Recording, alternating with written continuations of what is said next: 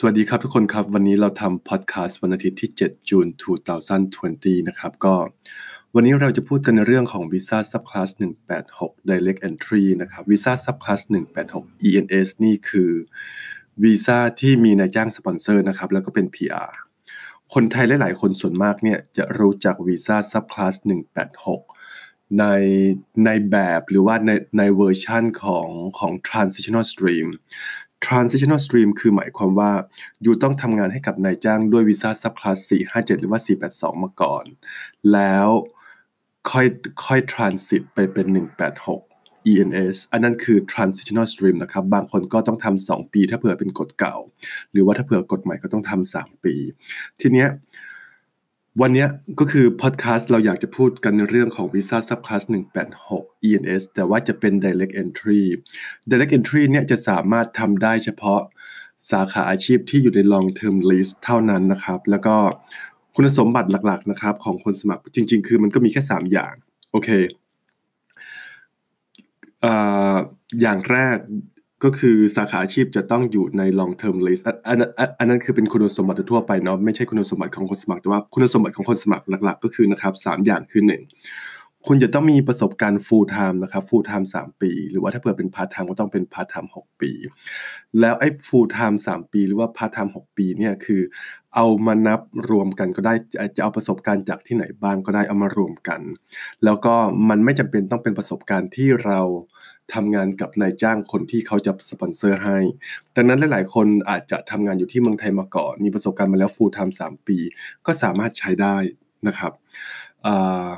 หรือว่าบางคนทำงานอยู่ที่นี่อาจจะเปลี่ยนนายจ้างมาแล้วหลายรอบด้วยวีซ่าซับคลาส482 หรือว่า 457 เพราะว่าบางทีนายจ้างอาจจะมีการ close down หรือว่ามีการเปลี่ยนนายจ้างนั่นนี่โน่น ถ้าเผื่อนะครับเราทำกับนายจ้างคนนี้อาจจะสองปีครึ่งแล้ว แล้วก็เปลี่ยนนายจ้างใหม่ไปเป็นอีก 6 เดือนอะไรประมาณนี้รวมกันเป็น 3 ปีแบบนี้ก็ได้เหมือนกันคือยูจะนับอะไรยังไงก็ตาม แต่เอามารวมกันให้ได้ให้เป็น 3 ปี full time นะครับ อันนี้คือคุณสมบัติอย่างแรก คุณสมบัติอย่างที่ 2 คือ เมื่อมีประสบการณ์ full time 3 ปีแล้วจะต้องทำ skill assessment แล้วก็ skill assessment จะต้องออกมาเป็น positive นะครับ ก็คือต้องผ่านอะต้องผ่าน skill assessment ถ้าเผื่อไม่ผ่าน skill assessment ก็ทำไม่ได้ skill assessment สามารถทำได้กับ wet assess นะครับ ส่วนคุณสมบัติข้อที่ 3 ก็คือ จะต้องมีผลสอบ IELTS นะครับผลสอบภาษาอังกฤษ คือไม่จำเป็นต้องเป็น IELTS เป็น PTE Academic อะไรยังไงก็ได้ แต่ถ้าเผื่อเป็น IELTS เนี่ยจะต้องเป็น IELTS general อย่างต่ำนะครับยูจะสอบ academic ก็ได้ แต่เราก็แนะนำอย่าไปสอบ academic เลยเพราะ academic มันก็ยาก ก็ IELTS general each band 6นะครับ หรือถ้าเผื่อเป็น PTE Academic ก็ต้องเป็น PTE เป็นเป็น PT Academic Each Band 50 นะครับ ก็คุณสมบัติหลักๆ ก็มีแค่นี้นะครับ คือประสบการณ์ 3 ปี full time ทำ skill assessment ให้ผ่าน แล้วก็ IELTS 6 Each Band ผลผลผลภาษาเนี่ยไม่สามารถใช้ผลการเรียน 5 ปีได้นะครับ เพราะว่าอันเนี้ยเป็น direct entry มันจะไม่เหมือน transitional stream ส่วนคุณสมบัติทั่วไปก็คือที่เราพูดไปก็คืออ่า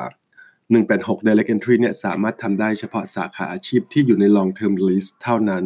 อ้ออีกอย่างหนึ่งครับ จริงๆ มันน่าจะเป็นคุณสมบัติข้อที่สี่อย่างนะ ของคุณสมบัติก็คือ จะต้องมีวุฒิการศึกษาที่เกี่ยวข้องกับพวกการทำอาหารด้วย